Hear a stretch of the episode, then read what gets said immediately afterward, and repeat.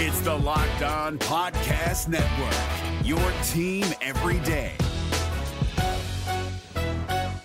This Locked On podcast is brought to you by Home Chef. Now that the novelty of the new year has dwindled down, how are your resolutions coming? One of mine was to order less takeout, cook more at home, but I'll be honest, I haven't been consistent. That is until I found Home Chef. Home Chef provides fresh ingredients and chef designed recipes conveniently delivered to your doorstep to simplify the cooking experience and without robbing you of the joy of putting a dish together yourself. I'm pescatarian and they cater to a variety of dietary needs. I had this super refreshing ginger sesame salmon, a beautiful trout dish, and a super comforting shrimp and vegetable orzo dish, all of which took me less than 30 minutes to put together. For a limited time right now, Home Chef is offering all of our listeners 18 free meals plus free shipping on your first box and free dessert for life at homechef.com slash locked on. That's homechef.com slash locked on for 18 free meals and free dessert for life. Homechef.com slash locked on must be an active subscriber to receive free dessert. Kyle Crabbs here, host of Locked On NFL Scouting. Join Joe Marino and me every day as we provide position by position analysis of the upcoming NFL draft.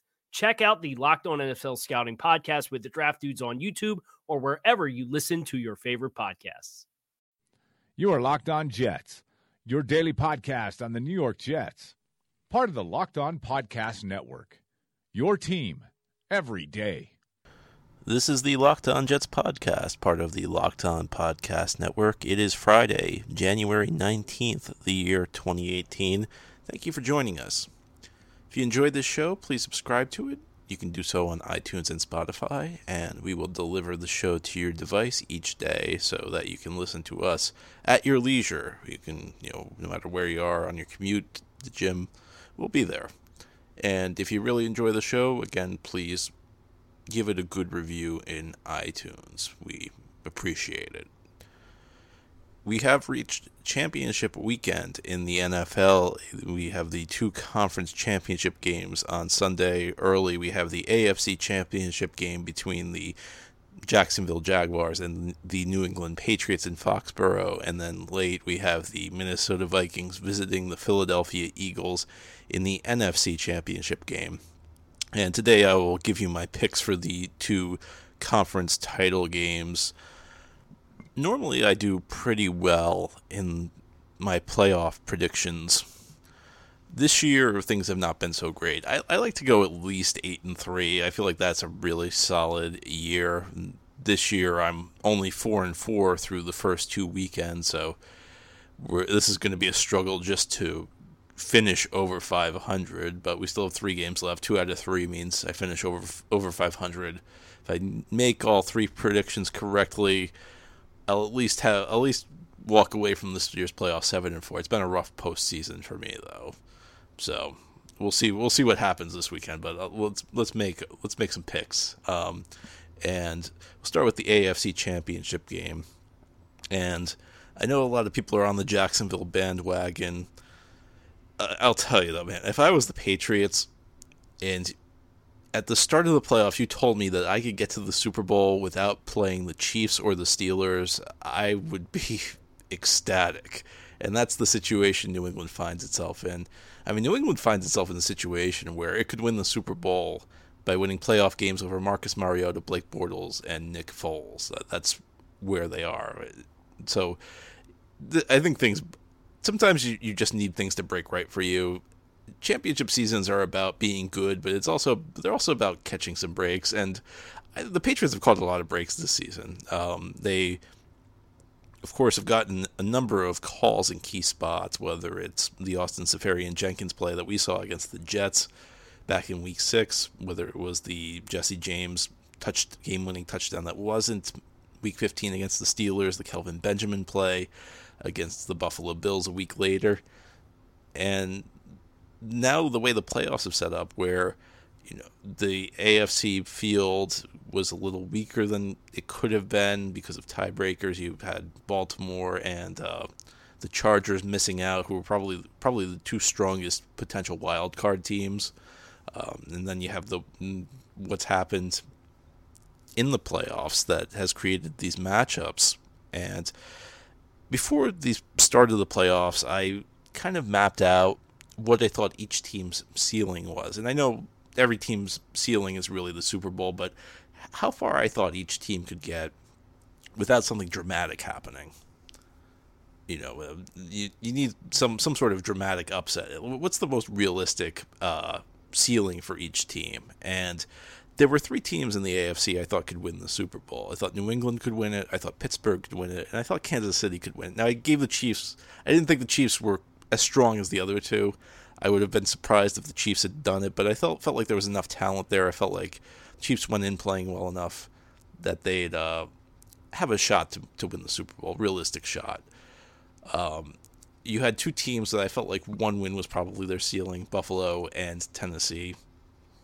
I, I and I picked neither one of them wild card weekend, but I thought they could win a game, but I, I really didn't give them much of a chance the, the second weekend.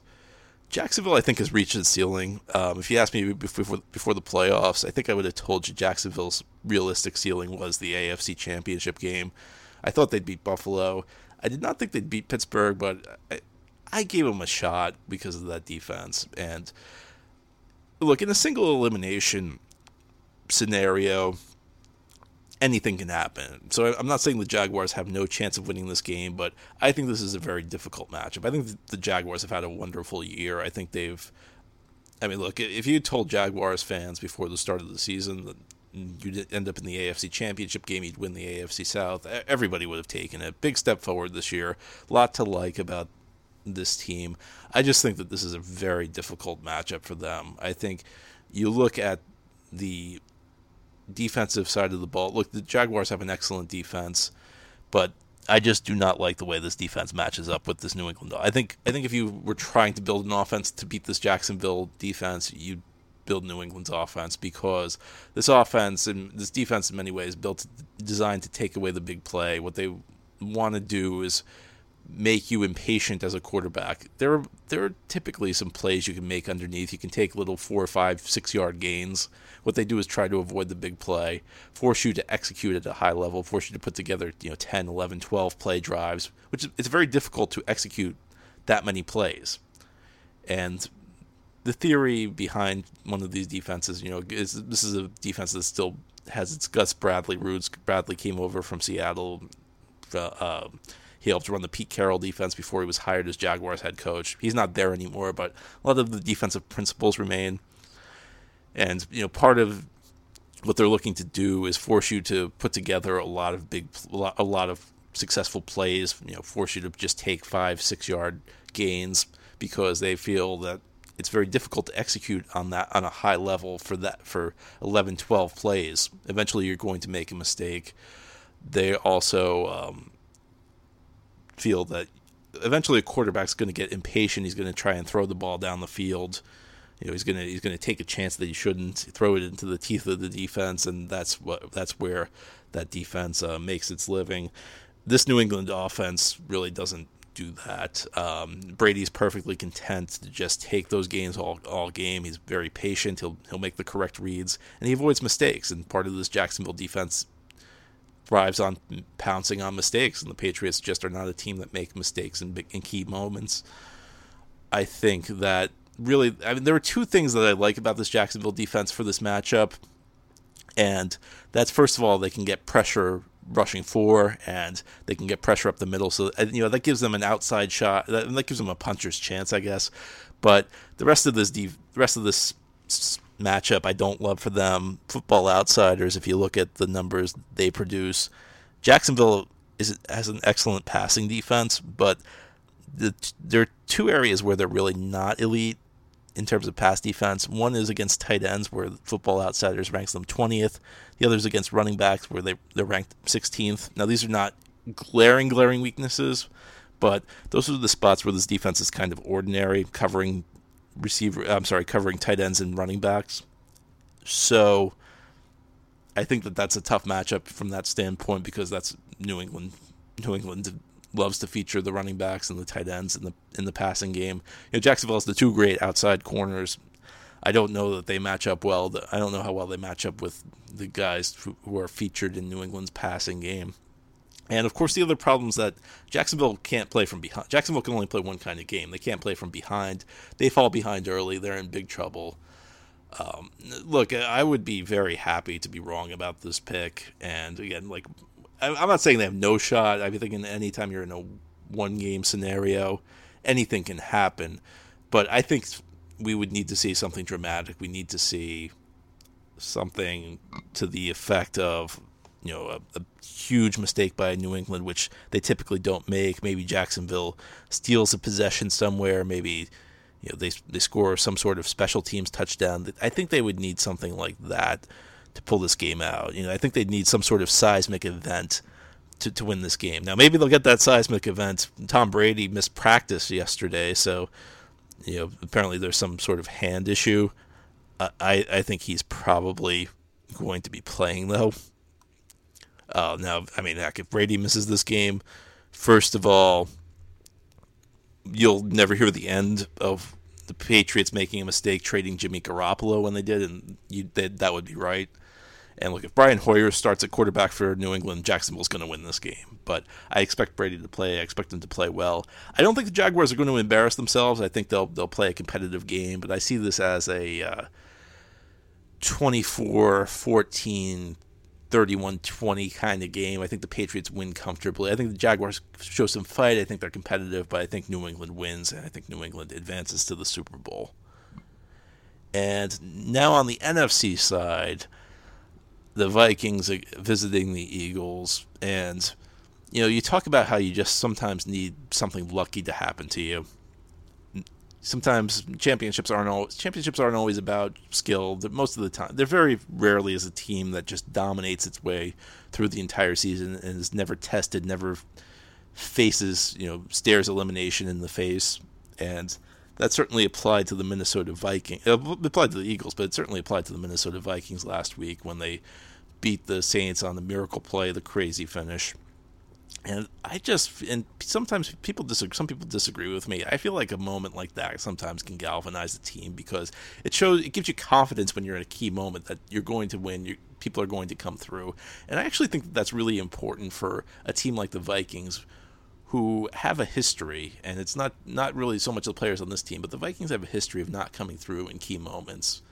And I know people will say that's what happened to past teams is irrelevant, and it should be, but I'm not so sure it is. You know, I, I don't believe in hexes. You know, the the two famous ones in sports were both in baseball, Babe Ruth and the Cub. You know, Babe Ruth with the Red Sox and the Billy Goat with the, the Cubs. And I don't believe either of those teams was cursed by, but you know, Babe Ruth or some guy with his Billy Goat. I don't believe there, there, there were hexes put on them. But those were two franchises that had a history of failure, and I, I feel like it's just something you can't help but internalize as a player. Maybe I'm wrong. People disagree with me on this, but you know, you hear it all the time from the fans. You hear it all the time from the media, and when you have that kind of thing hanging over your head, I think in a key moment, you know, maybe something goes wrong. It it helps things to snowball because maybe some guy tries to do too much to try to try and turn things around. Maybe somebody gets tentative and can't make a play. And the Vikings are just another team that has a history of failure. They've they've crushing losses, crushing loss after crushing loss in their history. Four Super Bowl defeats, two brutal NFC Championship game defeats, that horrendous loss two years ago to to Seattle. And you know, it's just one of those things. Vikings fans are one of the few fan bases that are, as you could argue, are as cursed, arguably even more cursed than than Jets than the Jets fans and I think that you know maybe that win last weekend will be some sort of galvanizing force. You know, and I you know another example of that is uh, the reverse of that is the ver- reverse of what I said is true. Also, I think that you know if your team has a history of success and you know you know you're, you're around talk of success all the time, you believe in key spots. And I, you know, great example is how many times fourth quarter of games in key spot Jets Patriots, have you sat there and known that Tom Brady was going to make the play to win the game and the Jets weren't going to make the play to win the game? So I think that that stuff matters. And I also think that what I but what, I think also matters is last weekend I, I, I sat through and again I played this postseason scenario out and I thought Minnesota is the I just think Minnesota is the best team left in the playoffs. And I thought yeah, as of last weekend I, I I felt like I was probably going to pick them to win it all. I, I, think they're the most complete team. Now, if Philly has Carson Wentz, I think you can make a case f- for the Eagles. And again, you know, going back to what each team's ceiling was, I felt like there were five teams in the NFC that could make the Super Bowl.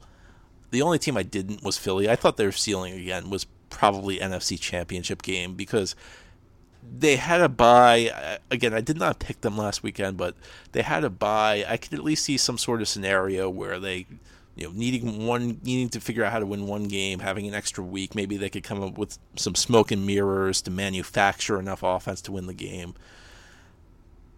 I don't think they can do what they did against the Falcons this weekend. I think you know they leaned a lot on the run pass options in their passing game, very simplistic plays. I don't think that's going to work against this Minnesota defense. I think this Minnesota defense may be better than the Jacksonville defense. I mean, this is a tremendous defensive football team, and I just like Keenum better better than I like Foles. I think these are you know two very good teams. I think the Eagles defense will keep them in the game. I think it's going to be a tight game throughout, but I think that the Vikings make more plays in the passing. I don't think that this is going to be a game where you're going to win based on design. I think the and I think the Vikings just have better play. I think it's going to be based on who makes the big play. And I think the Vikings with their receivers, I like with their receivers make the big plays, make more big plays. I like Keenum better better than I like Foles in this game. And I just like I really like this Vikings team. I think that you know if you ask me who who who's going to win it all, I'd pick them. Now, keep in mind you're talking to a four and four guy. It's a guy who's four and four in the playoffs who's predicting that. So take that for what it's worth. But I like Minnesota to beat Philadelphia, and I, so I, I, think that the Patriots and the Vikings will be your Super Bowl matchup. Although I'm certainly pulling for Jacksonville. Thanks for tuning in today. This has been the Locked On Jets podcast. It's part of the Locked On Podcast Network. If you enjoy the show, please subscribe to it. iTunes and Spotify are among your options. And please leave the show a good rating in iTunes if you enjoy it. Hope you have a great weekend. Enjoy the games, and we'll be back again Monday. Hey, Prime members, you can listen to this locked on podcast ad free on Amazon Music. Download the Amazon Music app today. Is your team eliminated from the playoffs and in need of reinforcements? Maybe it's time for a rebuild, or maybe they're just a player or two away from taking home the Lombardi Trophy. Either way, join Keith Sanchez and Damian Parson for Mock Draft Monday on the Locked On NFL Draft Podcast. They'll tell you which college football stars your team will be taking in the 2024 NFL Draft. Check out Mock Draft Monday on the Locked On NFL Draft Podcast, part of the Locked On Podcast Network. Your team every day.